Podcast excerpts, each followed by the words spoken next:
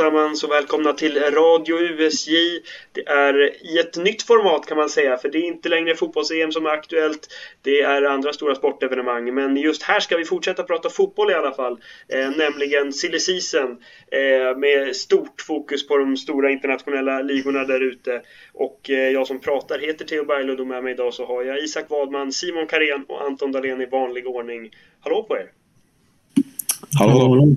Tjena, tjena! Hur känns det att eh, lämna EM? Det har vi gjort eh, sedan ett tag tillbaka och sen nu gå in i en ny fas i det här, eh, i det här radioformatet där vi pratar om silly season. Det är kul. Såklart, silly season är alltid det är kul att följa. Det är folk som byter lag hit och dit. Det är nya, nya förutsättningar för varje lag och sånt där, så det är kul att följa. Eh, sen så är det såklart tråkigt att man lämnar EM, för det är ju alltid kul med mästerskap, men ja. Silly season är det lika roligt det med. Vad, säger ni andra? Ja, det har alltså, det, jag tycker ändå det har varit lite skönt att liksom ja, men lägga fotbollen åt sidan lite grann och ja, det har varit lite OS nu och man har kunnat tänka lite på annat men nu är det väl tio dagar kvar till Premier League drar igång tror jag så nu får man väl börja tagga igång för det och följa silly lite närmare nu när det börjar dra ihop sig. Så det är kul. Ja, ja det, det, är nästan en höjdpunkt på sommaren. Det är mycket rykten som flyger runt överallt. Det är galna rykten och det är mindre galna, men det är alltid kul med silly season som, som vi säger, så att eh, ja, men det är kul. Ja, och, och den stora liksom, fotbollscirkusen tar ju aldrig riktigt slut. Den fortsätter ju bara från när säsongen slutar då kanske ett stort mästerskap eller så är det silly season. Eh, men det är kul som ni säger och vi hoppar väl rätt in i det tänker jag och har någon slags genomgång av det senaste och det som har hänt under sommaren också. Eh, ja men det mest aktuella är väl att eh, Harry Kane eh, har lite problematik, eller ja, han eh, vill inte träna med, med Tottenham helt enkelt. Och möjligen då för att han vill få igenom en flytt. Ha, vad har vi eh, senaste information på det? Är det någon som vill eh, börja och ta tag i den taktpinnen? Ja, men det är väl... Han har ju, det var ju, började med träningen igår han inte var på, så har han inte varit på träning idag heller. Så att eh, det är ju verkligen tydligt nu att han verkligen vill få igenom en flytt. Och det verkar som att det är Manchester City han vill till, förståeligt nog. Så att, eh, men det har väl inte kommit något jättenytt eh, på de senaste timmarna, men träningen idag blev det inget av heller helt enkelt.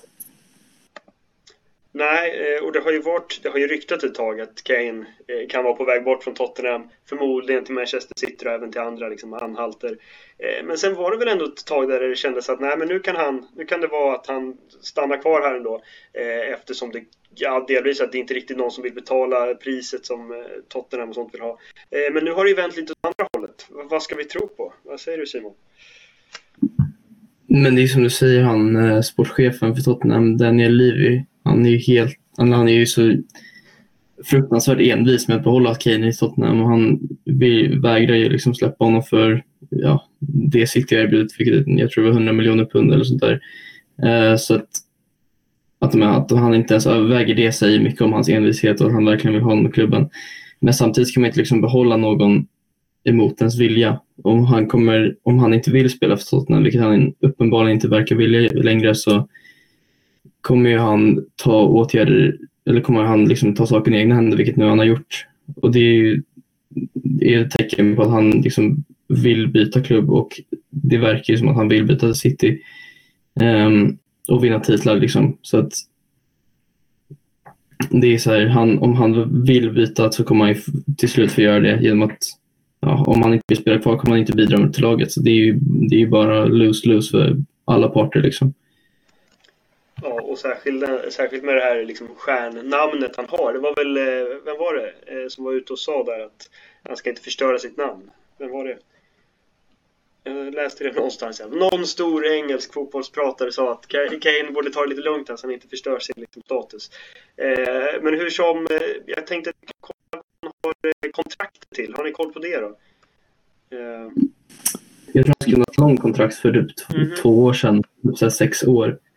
Mm. Eh, till, så jag tror det räcker till 2024, vilket han förmodligen ångrar nu. Men eh, ja, jag tror det är på det i alla fall. Jag tror han skrev under för sex år. Han är, han, alltså, han är ändå 28 år nu också, så det börjar ju liksom börjar ändå bli dags att höra på om han liksom, han liksom är på sin topp, toppen av karriären. För det, är väl, det måste man ändå säga att han är på toppen av karriären just nu. Och är 28 år, han blir inte yngre liksom. Så det är ju, tiden för en flytt börjar nog komma för Harry Kane. Han har väl insett det själv nu också. Ja, men rent liksom, det, det, finns ju hur man utifrån, det är såklart om man är Tottenham-supporter så tycker man ju vad man vill om det här. Liksom. Men utifrån sett kan man ju ha perspektivet att man vill Eh, man vill att Kane ska få liksom, sin maximala utdelning av kvaliteten som han uppenbarligen besitter liksom, i och kunna vinna de stora titlarna. För det kanske han inte kan i Tottenham. Men samtidigt rent fotbollsromantiskt så gillar man ju liksom när Totti stannar i Roma hela karriären ut. Och det är lite samma situation med Harry Kane. Eh, men vad, vad, tror ni då? Vad, vad händer?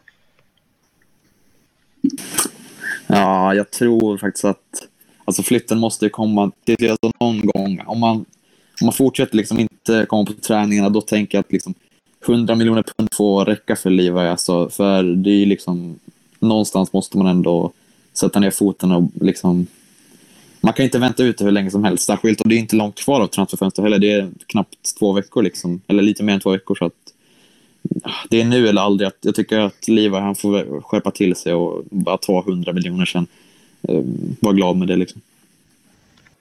Ja, men det är ju lite som ni säger att man sitter och kräver liksom mer och mer. Det är lite, ja, jag vet inte vad man ska tycka. Eh, men ja, det var, det var, kontraktet var till 2024 där, så det hade rätt Simon. Och då känns det väl som att ja, om Kane fortsätter strejka, det kommer liksom inte bli bra eh, på något sätt. Så att, ja, det, det blir väl kanske att han eh, lämnar till slut. Då. Och då är det Manchester City som, som ska vara liksom, eh, anhalten. Vad säger vi om det då? Hur galet bra får det där laget bli liksom? Det känns nästan oschysst liksom mot alla andra. Det känns liksom som att det blir orimligt bra anfall i det där laget. Det är så här, redan om man kollar på vilka de har så räcker det med goda marginaler till en Champions League, nej, ja, Champions League också kanske för den delen, men i alla fall Premier League-vinst, vilket man har sett nu. Och eh, och, man, och det de har gjort nu i, i sommar är att de har tappat spelare, bland annat Aguero. Och om man ersätter honom med Harry Kane så ja, det är inget, dålig, det är inget dåligt replacement på det sättet. Eh, och ja, man kan ju liksom bara föreställa sig hur det kommer se ut med Harry Kane på striker med en De Bruyne bakom sig och Sterling och Mares och Foden och alla de där på yttrarna. Så det är så här, Ja, det känns extremt starkt alltså, hela anfallet. När vi väl är inne på Manchester City, de fick ju inte sin eh, Champions League-titel nu i våras då. Eh, men det kan de mycket väl ta när de kanske då får in Kane, när de kanske också får in Jack Grealish. För det har eh, ryktats en hel del om det också. Det börjar närma sig va? Hur, hur ser det ut där? Om du tar den då Anton? Ja, men det, det verkar ju verkligen som att City är ute efterhand. Men alltså, det senaste jag läste, sen vet inte jag om det stämmer helt och hållet heller, men det, jag läste idag på förmiddagen att av någon källa att eh, Grealish tydligen har tackat nej till flytten, men jag vet inte riktigt hur säkra källor det är heller. Men att eh, typ att han ville vara kvar i Aston Villa eller något liknande. typ. Men typ att han hade sagt att han, eh, han inte kunde garantera sig själv speltid i City och att han ville spela vecka in vecka ut. Men som sagt, den källan vet inte jag hur säker den är heller, men det var något jag läste på Twitter under förmiddagen i alla fall. Men det är i alla fall, eh, någonting är på gång i alla fall. Sen så vad det leder till vet jag inte riktigt. Men det är ju intressant. Det har också varit lite följetong under sommaren. Eh, och liksom apropå eh, fotbollsromantism och stanna i de kanske lite mindre klubbarna då. Eh, Aston Villa eh, jämfört med Tottenham också där. Men vad säger du Isak? Hur ser det ut? Grealish till City?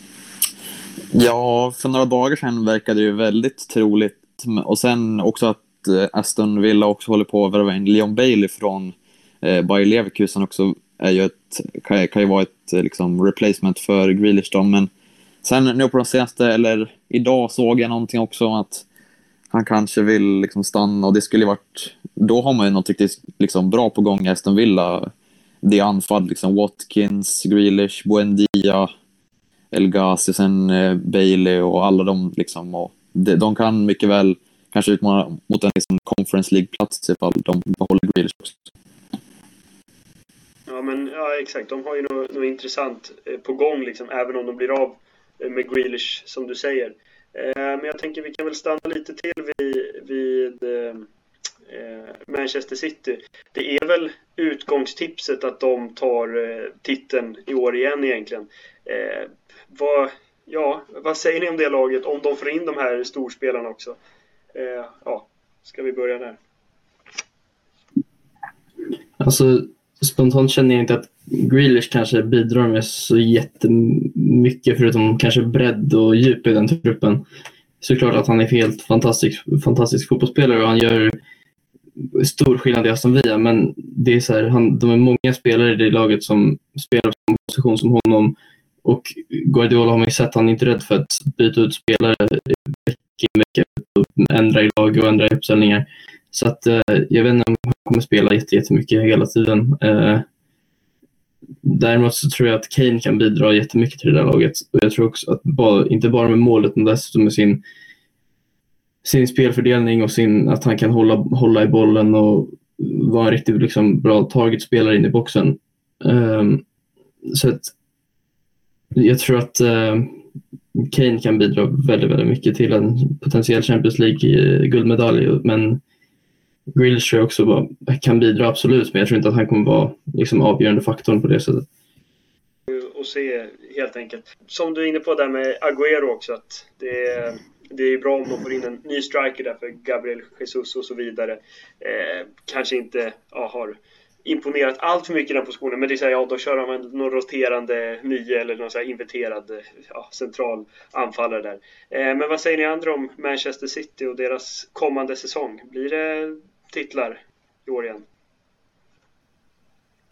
Alltså, de, deras målet blir väl att eh, ta Champions League-titeln såklart, men sen kommer de ju självklart vara med i toppen av Premier League också. Men det känns ändå som att det är många lag som är med och utmanar där Premier League och det kan bli, jag tror att det kan ändå vara tre, fyra lag som är med och slåss om det där. Så det är, jag har förhoppningar och jag tror väl lite att det kommer bli eh, lite jämnare och lite fler lag som är med och slåss om det i Premier League den här säsongen. Både Chelsea och eh, Manchester United ser otroligt starka ut, tycker jag. Och så nu även Liverpool, som de får tillbaka Van Dijk förhoppningsvis. Så det, det kan nog bli riktigt jämnt och tajt där i toppen. Eh, ja, eh, men ska vi stanna där vid Liverpool som du säger, få tillbaka van Dijk. Har jag också fått in, vad heter han, Konaté från Leipzig. Så att de spetsar till försvaret där, Liverpool. vad säger du om det, Anton? Nej, men det är väl ehm, alltså nödvändigt. Alltså egentligen, om alla är friska så har vi, finns det ju många bra mittbackar i Liverpool, men sen i och med skadeproblemen nu som de har haft så är det väl är det väl inte så jättekonstigt egentligen att man tar in en mittback i Konate. Och han, eh, han ser väl intressant ut. Eh, av det jag har sett i Leipzig så tycker jag att han är, det är en väldigt bollsäker och liksom en bra spelande mittback och minst lika stor talang som Upamecano som gick till eh, Bayern München istället. Så jag tycker Konate är minst lika bra. Så det är väl spännande, men sen tappar de ju Wijnaldum också. Det har inte riktigt kommit in någon ersättare där. Så Ja, men det är lite ovisst ändå. Man vet inte riktigt vart man har Liverpool. Nej, det, det är sant där. De eh, ser ju intressant ut defensivt. Men att då kanske offensivt eh, ja, ha lite frågetecken ändå. För de har inte riktigt fått in någon, någon värvning i de leden riktigt. Och de har å andra sidan inte blivit av med någon stor stjärna som man kan ha diskuterat tidigare om Mané ska lämna eh, eller något sånt. Eh, men eh, eh, jag tänker Liverpool offensivt. Tror ni att eh, någon av de här tre stora i sommar eller kanske i vinter eller vad det blir då kommer lämna? Eh, ja, vad säger ni? Nej, ja.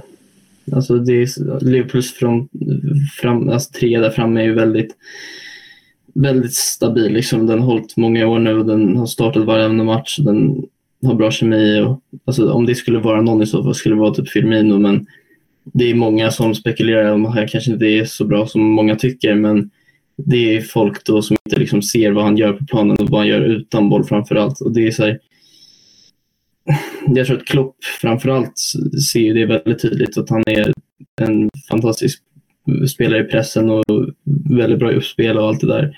Eh, trots att han kanske inte gör mest mål laget, men det har ju Salah och Mané skött rätt bra ändå. Så att eh, jag tror att den där trean där framme kommer hålla intakt i några år i alla fall. Ja, instämmer du Isak?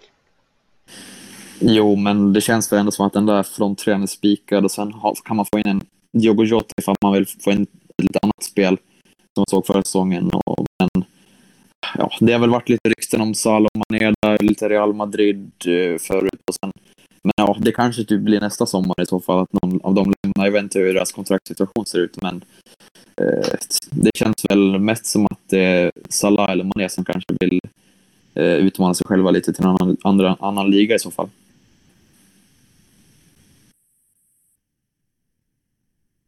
Så, det blir intressant att se vad eh, Liverpool eh, hittar på där, men jag tänker att vi kan flytta oss till ett annat lag med eh, en hyfsat stark offensiv trio, eller vad det nu blir, där framme efter en stark transfersommar då hittills, och det är Manchester United. Har fått in Jadon Sancho. Är han, är han lite för upphypad, eller vad säger ni?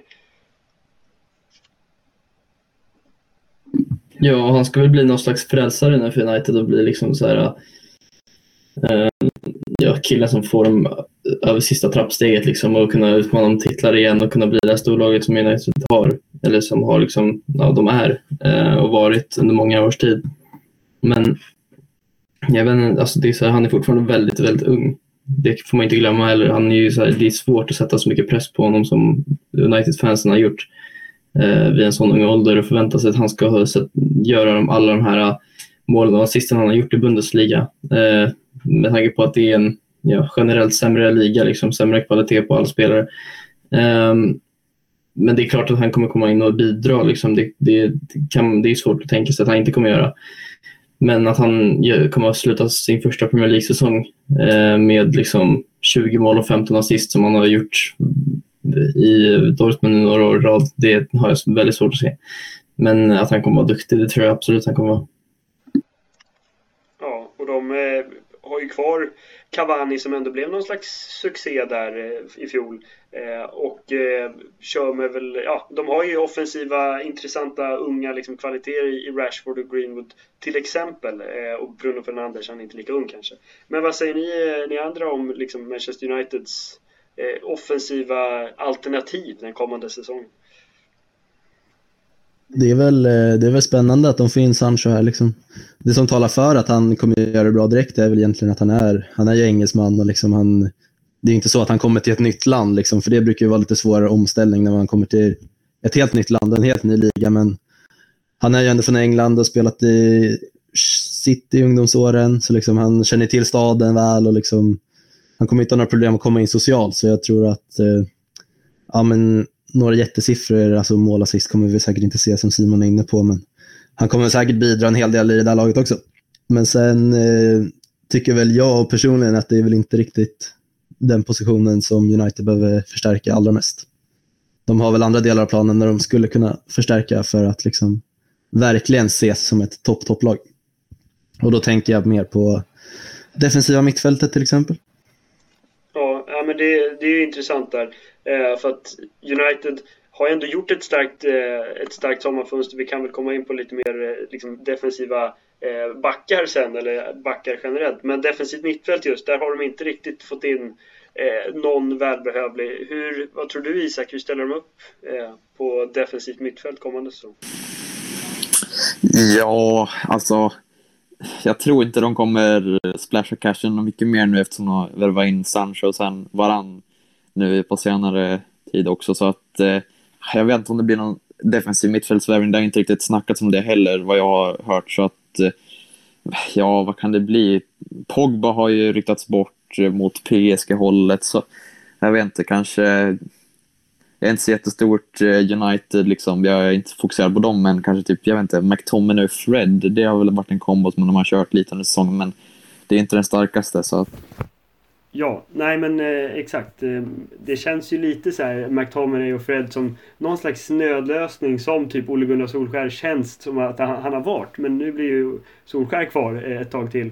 Eh, och det kanske McTominay och Fred också blir. Men Pogba som du nämner, också en väldigt intressant spelare.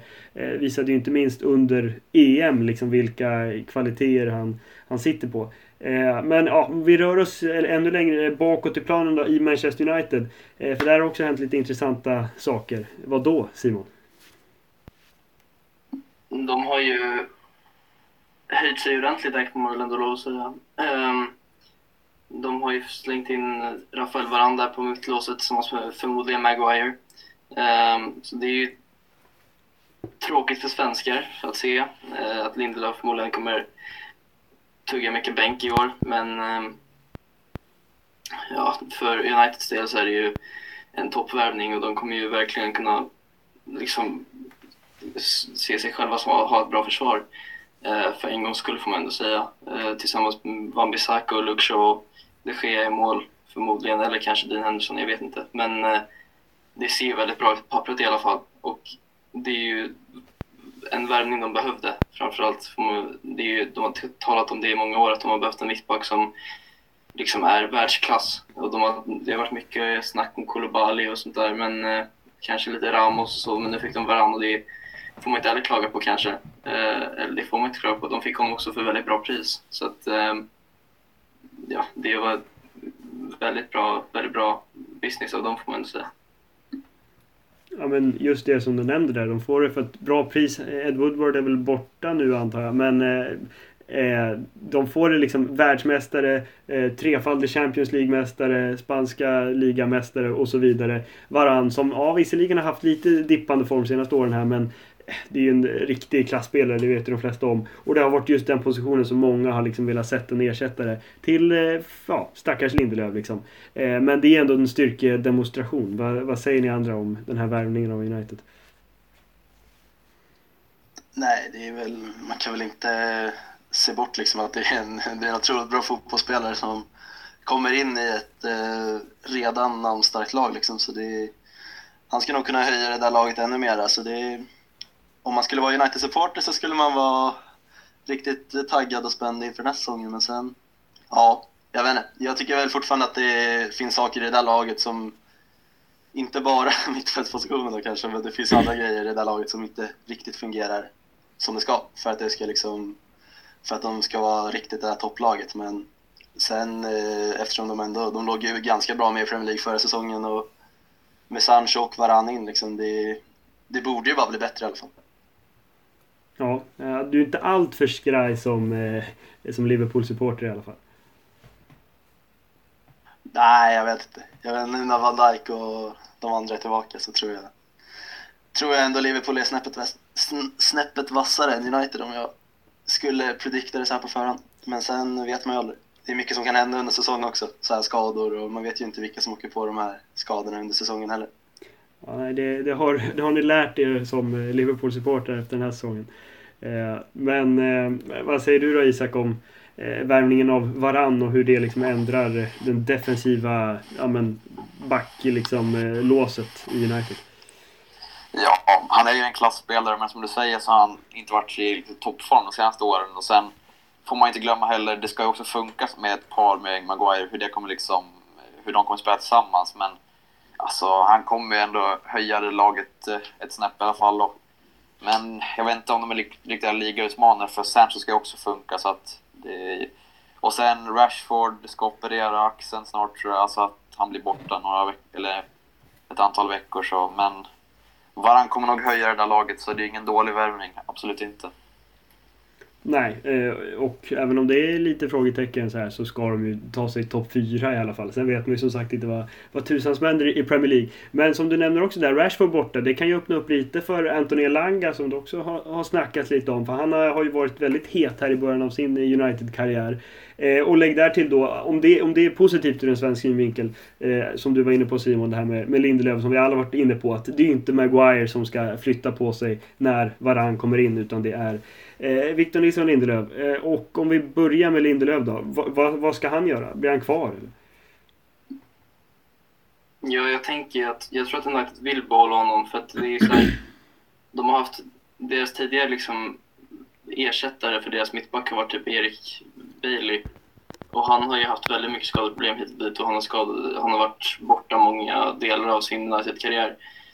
Och att ha liksom Lindelöf som ändå visat att han håller klass i Premier League som en ersättare för antingen Maguire eller Varann tycker jag låter väldigt bra, liksom, på pappret i alla fall. Och det tror jag United vill använda honom som. Eh, sen för hans del personligen tror jag inte att det är bra Eh, för hans karriär. Liksom, att kunna att sitta på bänken vecka in vecka ut och kanske spela en cupmatch där och då. Och så här. Det kanske inte är jättekul för honom. Men eh, jag tror inte att United vill sälja honom. Det skulle vara i så fall om han gjorde en liksom Kane situation att han inte dyker upp i träningar och han vill flyttas så tror jag att han skulle kunna få en flytt. Men eh, jag vet inte, man har ju hört lite om det här eh, Grisman-bytet till Barcelona men det är så här, ja, jag vet inte riktigt om det blir av. Jag vet inte riktigt vad Lindelöf skulle bidra med i Barcelona faktiskt, helt ärligt. Och jag, jag vet inte heller om United är jättesugna på att betala Grismans lön heller så att um, ja, jag vet, tror att han kommer stanna kvar där och sitta mycket bänk. Ja, nej men det, det här Barca liksom swap-dealen låter ju intressant. Sen litar jag inte riktigt på Barcelona i allmänhet med allt vad de har hållit på med de senaste åren liksom. Men eh, jag tror väl också att han blir kvar. Eh, och han kommer ju vara liksom tredje mittback då om de inte lyckas lösa någon trebackslinje. Men det vet jag inte riktigt om det, om det blir så. Eh, men jag tror ändå att så här, ja nej, han kommer vara tredje mittback. Men det kommer ändå vara många matcher för United liksom, under säsongen i Champions League, i Premier League och i liksom, de mindre kupperna där. Eh, så han kommer ju inte han kommer ju inte vara helt utan chanser och som liksom, man vet ju aldrig vad som händer med, eh, med mittbackskador och sånt. Det fick ju Liverpool erfara. Han kanske blir ordinarie ändå av någon anledning. Så att jag tror inte, man kan i alla fall vänta ett år tycker jag och se liksom hur mycket chanser han får. Och sen om man är liksom totalt bänkad för att Varann och Maguire gör det så bra, ja men då kanske han kan försöka ta sig neråt lite i hackordningen eller något sätt. Eller alltså i hierarkin rent klubbmässigt. Försöka hitta någonstans där han kan få speltid. Kanske i Barcelona, men det känns också lite orimligt på något sätt. Eh, men vad säger ni andra om, eh, om Lindelöfs framtid eh, efter att Varann anlänt? Nej, men det, det låter ju fullt rimligt det som du säger. Liksom att kan nog vara bra i alla fall stanna en säsong och liksom se hur många chanser han får, precis som du säger. Liksom. Men sen, det är ju inte positivt för honom i alla fall att han kommer in, men ja, jag vet inte. Det, han får väl ta sina chanser väl och visa att han förtjänar att starta så kom, han kommer väl säkert få chansen i vissa matcher. Men ja, det blir kul att se. Ja, det blir det verkligen. Eh, ska du säga några avslutande ord om United då Isak? Som du älskar såklart. Eh, men Antoni Elanga kanske du tycker om i alla fall. Hur tror du ja, det kan men... bli för honom under säsongen?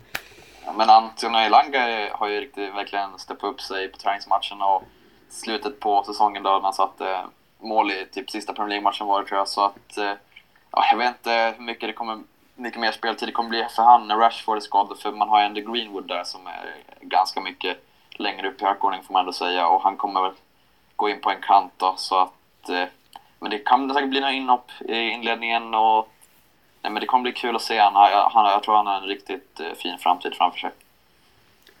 Ja, det, det, får vi hoppas på. Och jag tänker väl vi kan avsluta lite vår Englands eh, resumé här genom att ta oss tillbaka till huvudstaden.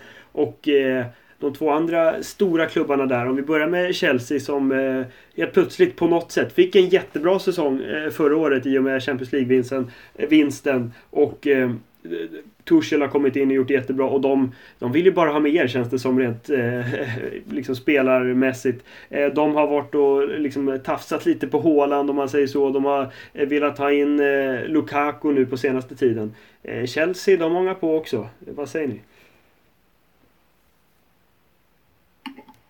Ja, men alltså så som de avslutade förra säsongen under våren så är de ju, ser de ju otroligt starka ut. De kommer ju säkert vara med i toppen här i Premier League. Nu har de ju inte, de har ju knappt gjort någonting nu under transferfönstret och silly season här men det skulle inte bli förvånad om de smäller dit med någon jättevärvning nu innan säsongen drar igång här.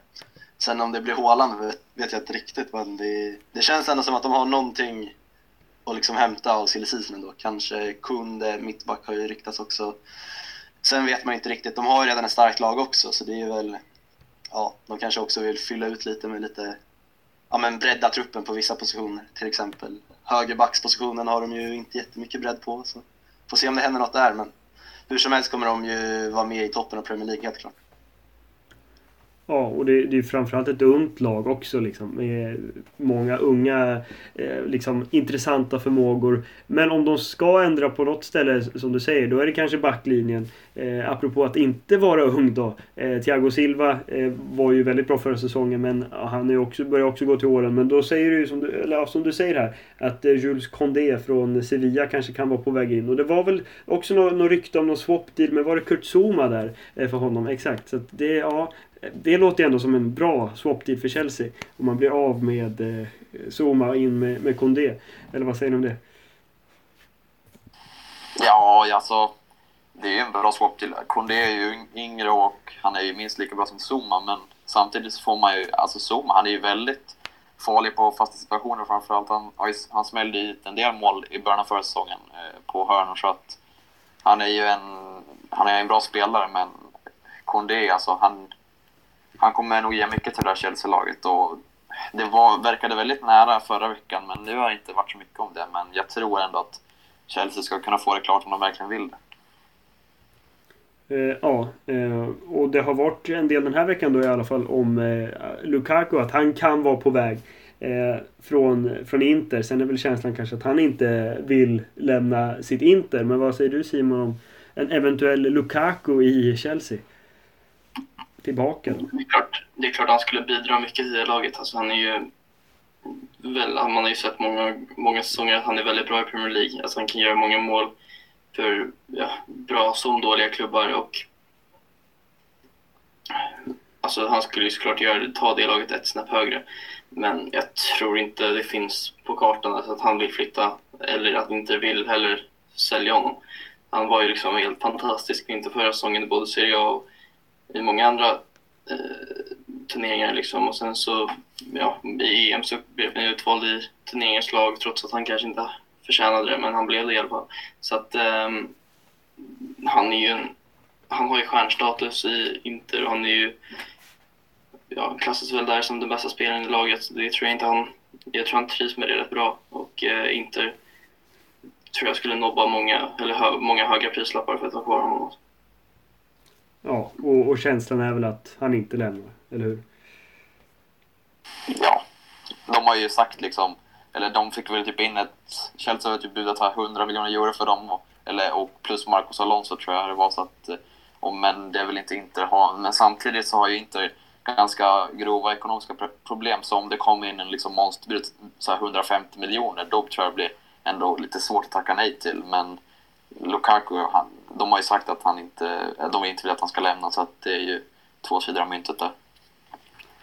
Ja men exakt. Eh, och eh, vi kan väl röra oss ifrån Chelsea och ta det sista liksom, Big Six-laget i, eh, i England. Kanske inte topp 6 längre, eller vad säger du Isak om Arsenal? Ja, det, det är de klart inte, men samtidigt så har de ju gjort tre värvningar här eh, hittills. Eh, Nuno Tavares och Albert Sambilokongo och Ben White som är tre unga spelare som ska vara med och liksom bygga om det här laget. Och man har också finat kontrakt med Emil Smith Rowe så att eh, vi får hoppas att framtiden är ljus, men just nu, förra säsongen, så var det väl inget vidare riktigt.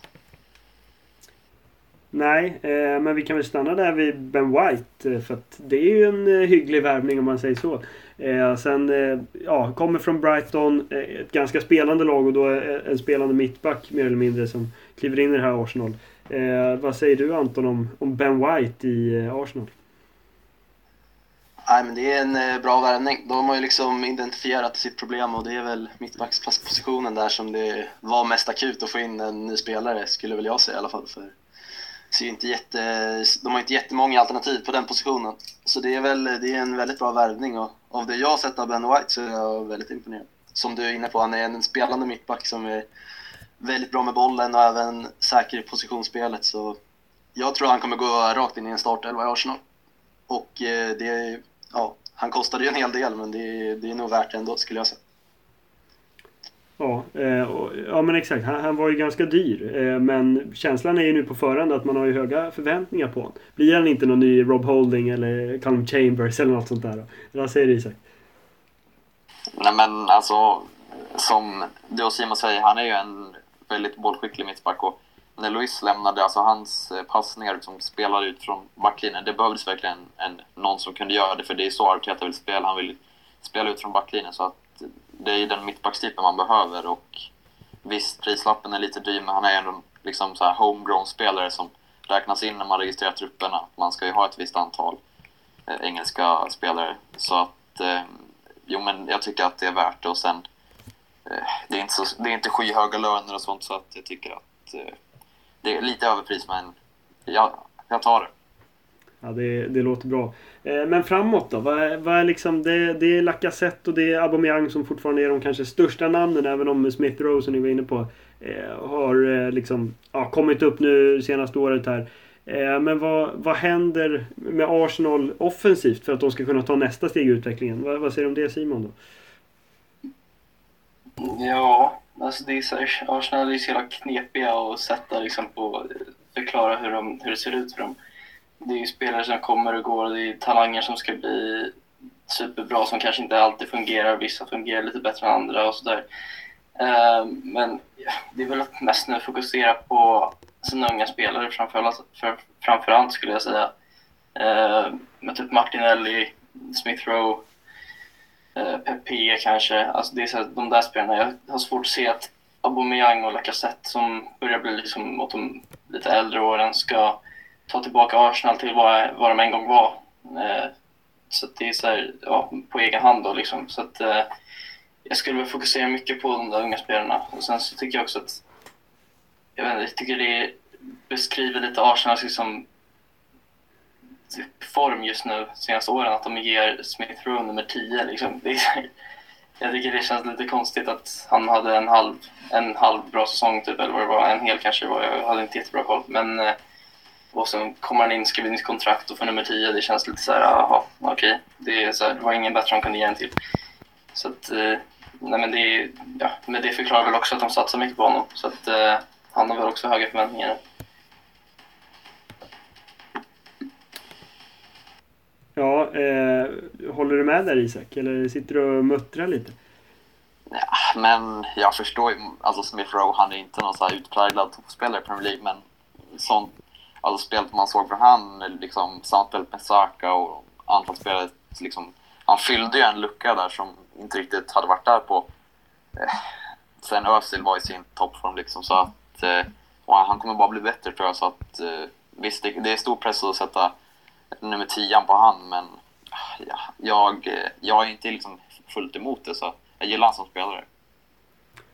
Eh, Nej, men det är väl lite så med hela Arsenal. Liksom. Det, är ju, de, man, det är ju ganska tydligt ändå att de bygger för framtiden. Liksom. De, de har ju egentligen ingen större press på sig heller. Att, inte vad jag alltså, eh, alltså utifrån, om man inte är Arsenal-supporter så har jag inga förväntningar på att Arsenal ska vara med i och, liksom slåss om någon ligatitel de kommande två säsongerna. Liksom. Så det är ju, de värvar ju in en hel del unga spelare, satsar ungt. Liksom. Det, är, det är ganska tydligt att de satsar inför framtiden också. Det, det kan ju ibland vara smart. Det är ofta man liksom, man liksom försöker på något desperat sätt liksom försöka få till ett lag som liksom ska vara slagkraftigt en speciell säsong och värvar in lite äldre spelare.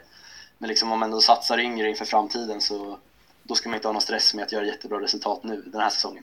Så det jag tror att det bara är positivt för Arsenal att liksom satsa lite yngre och mer inför framtiden. Ja, men det är det som är så intressant att eh, man, måste, man måste ju fokusera eh, på att ändå få kortsiktiga resultat för att liksom hålla projektet uppe. Men samtidigt så går det inte hela tiden att satsa kortsiktigt. Det är inte hållbart när andra lag är så pass bra. Och det, är liksom, ja, det går inte. Men sen ser man ändå supportrarna, eller det får väl du svara för då, Isak då. Eh, alltså att man vill att ägarna ändå ska pumpa in pengar och, och sånt så att det inte blir blir för mycket sånt. Men ja, vad, säger du där? Är Arsenal ett långsiktigt eller mer kortsiktigt projekt? Ja, men med värvningarna man gjort nu hittills så är det ju, alltså siktar man långt och det tycker jag är det nyttigaste att göra i det här skedet eh, samtidigt som de är bra spelare som man värvar in och sen får man se, det har ju varit för några dagar sedan var det snack om Latour Martinez och nu idag har jag sett lite om James Madison igen så att det är spelare som kan komma och göra det direkt också för man måste ju ändå ha några som kan vara där och göra det från början så att eh, jag vill ändå se kanske James Madison komma in och, och han och Smith Rowe får eh, slåss om den platsen som nummer 10 liksom på den positionen. Ja, eh, alltså förlåt men Arsenal är, det är en stor klubb men James Madison går inte till art. Då går han ju neråt lite i liksom kvalitet. Ja, fast tydligen så har, har han varit väldigt sugen på att flytta till norra London. Jag vet inte hur mycket det ligger i det men eh, det är ändå, det är ändå Arsenal. Ja, nej men det är väl det ni får försöka hålla i liksom. Att det är stora fina gamla Arsenal liksom. Jag tror inte heller Lautaro Martinez går från Scudetto-vinnande Inter till, vad slutar ni åtta eller? Ja, men det, ja, Lautur känns ju mindre sannolikt men jag håller ändå tummarna för Madison. det skulle varit något. Ja, det, det skulle det verkligen varit. Eh, men vi har gått igenom de stora lagen i Premier League då. Har vi något annat att ta på de lite mindre uppstickarna? Som, en, alltså, som jag sa här, Leicester. Man, man snackar om att, eh, att ja, Big Six-klubbarna. Men Leicester har ju uppenbarligen visat gång på gång här att det är en ganska bra klubb också. Och de gör väl fortsatt intressanta värvningar. Vad har vi på det? Ja, det är väl Patson Daka och Bobakari Soumaré. Soumaré vann ju ligatiteln med Eh, Lille i Frankrike och såg väldigt bra ut. Eh, han är ju defensiv mittfältare så eh, de behöver ju mer djup på den positionen med tanke på Ndidi förra säsongen var ju väldigt skadad och så. Så att det är ju helt klart en uppgradering på Nampali Mandi som de hade där spelat mycket. Men och sen också den lite större värvningen av Patson Daka från eh, vad heter de, Salzburg. Så att, och han gjorde ju jättebra säsong förra året och gjorde en, ett mål och en assist i träningsmatchen mot QPR. Så att eh, han blir spännande att se om man kan fortsätta leverera på sån hög nivå som det är ändå i Premier League. Ja, de bygger ett intressant anfall där med en ganska brokig skara i Jamie Vardy i eh, eh Kelechi Iheanacho som kom igång i slutet av förra säsongen också. Och nu Patson Daka alltså. Eh, så att Leicester blir att se upp med även den här säsongen, eller vad säger ni andra? Ja, absolut. De eh, kommer säkert vara med där i toppen som vanligt, men man sitter ju och väntar varje säsong på att man tänker att nu, nu, nu, nu har nog åren rullat förbi för Jamie Vardy, men sen, sen är han ändå med där och slåss i skytteliga, skytteliga-serien liksom ändå högt upp. Han, är, han har en förmåga att liksom leverera Även om nu spelsättet i Leicester ändras så att det inte passar han lika bra, men han, han brukar vara Jamie Vardy, alltid Jamie Vardy. Han kommer vara nyttig för Leicester i år också. Ja, men exakt. Eh, och jag tänker att eh, vi kan ju, kan ju tisa lite för eh, nästa avsnitt. För då kan vi snacka lite mer vad vi tror om några eventuella uppstickare eller tippa ligan eller något sånt där. Inför något slags eh, inför-avsnitt för Premier League-säsongen. Det blir förmodligen eh, riktigt fint. Men ska vi avsluta det här avsnittet? Har ni några fler intressanta nyheter eller rykten eller klara transfers från övriga lag i Premier League? Ja, men jag såg faktiskt idag att det verkar som Jens Kajuste är nära till Brentford nu och det skulle vara riktigt spännande att se om man kan slå sig in i startelvan och få visa sig för, för, liksom den, eh, för eh, världen. Liksom. Ja, men det, det har ju också varit en liten följetong här. Kajuste var ju först på väg till Rennes i Frankrike. Men sen blev det, vad var det, Newcastle, Crystal Palace och sådana lag som var inne och högde på dem. Men Brentford det känns lite mer liksom Eh, jag vet inte, uppfriskande. De har ju många skandinaviska spelare och sånt. Så att det, det verkar ju intressant. Hur nära var han sa du? Vad, vad läste du? Nej, men det... Jag vet inte, det verkar typ som att de... Eller att eh, Mittgyllan vill ha typ så här 200 miljoner kronor. Jag vet inte om det var någon slags eh, förhandlingar om priset där, men det var det jag såg att eh, det, Midtjylland vill ha lite mer pengar helt enkelt än vad som hade tänkts från början och det var väl ungefär 100 miljoner då, eller 13 miljoner euro. Så att de vill ha lite mer helt enkelt. Fan. Förståeligt ändå. Det känns ju som en eh, väldigt rimlig värvning också eftersom att eh, Brentford och Midtjylland har ju samma ägare också. Så det finns ju ett litet samarbete mellan de två klubbarna. Så det känns ju inte helt omöjligt att den kan gå i lås innan Premier League drar igång. Ja, då, då kanske de sänker prislappen som Ren liksom har velat betala för jättelänge nu. Ja, men det, ja, men det blir intressant. Det, det, det är ju bra för Kajuste också tror jag. Eh, intressant lag. Eh, också, jag har inte jättebra koll på Brentford mer än att de har många liksom, danskar. Typ, för att de har, har väl, är det en dansk ägare, antar jag? Ja, jag tror det. Dansk ägare och dansk tränare har de ju också. Ja, och Pontus Jansson som är halvdansk. Ja, typ. Så att, kan just det få eh, smälta in. Han har ju varit i Danmark ett tag. Så det, det är liksom Danmarks B-lag det här. Eh, och en intressant eh, nykomling i, i Premier League. Men eh, har vi något annat eller ska vi börja runda av? Nej, det, det låter bra. Och vi tänker fortsätta i, med Radio UIC i någon slags eh, eh, sillyformat här fram till ligan börjar. Eller ja, ligan börjar ju som du sa, var det tio dagar eller? Eh, om en vecka typ. Ish. Ja, tio dagar kvar. Ja, eh, så att, ja. Och vi kommer med ett inför-avsnitt där vi snackar upp Premier League lite mer i detalj kanske. De olika klubbarna och hur det, hur det bör gå. Sen vet man ju att eh, ens tips går alltid åt helvete. Men eh, ja, det, det blir intressant det. Och sen får vi fortsätta med Radio USJ och ja, men under hela säsongen. Det är väl tanken, eller vad säger ni? Ja, så det låter bra. Ja, ja. Ja, det låter fint. Men vi får tacka för för eh, det här avsnittet helt enkelt. Eh, tack alla ni tre för att ni var med här. Tack, tack. tack, tack. Och så tack till alla som har lyssnat. På återhörande. Hej då.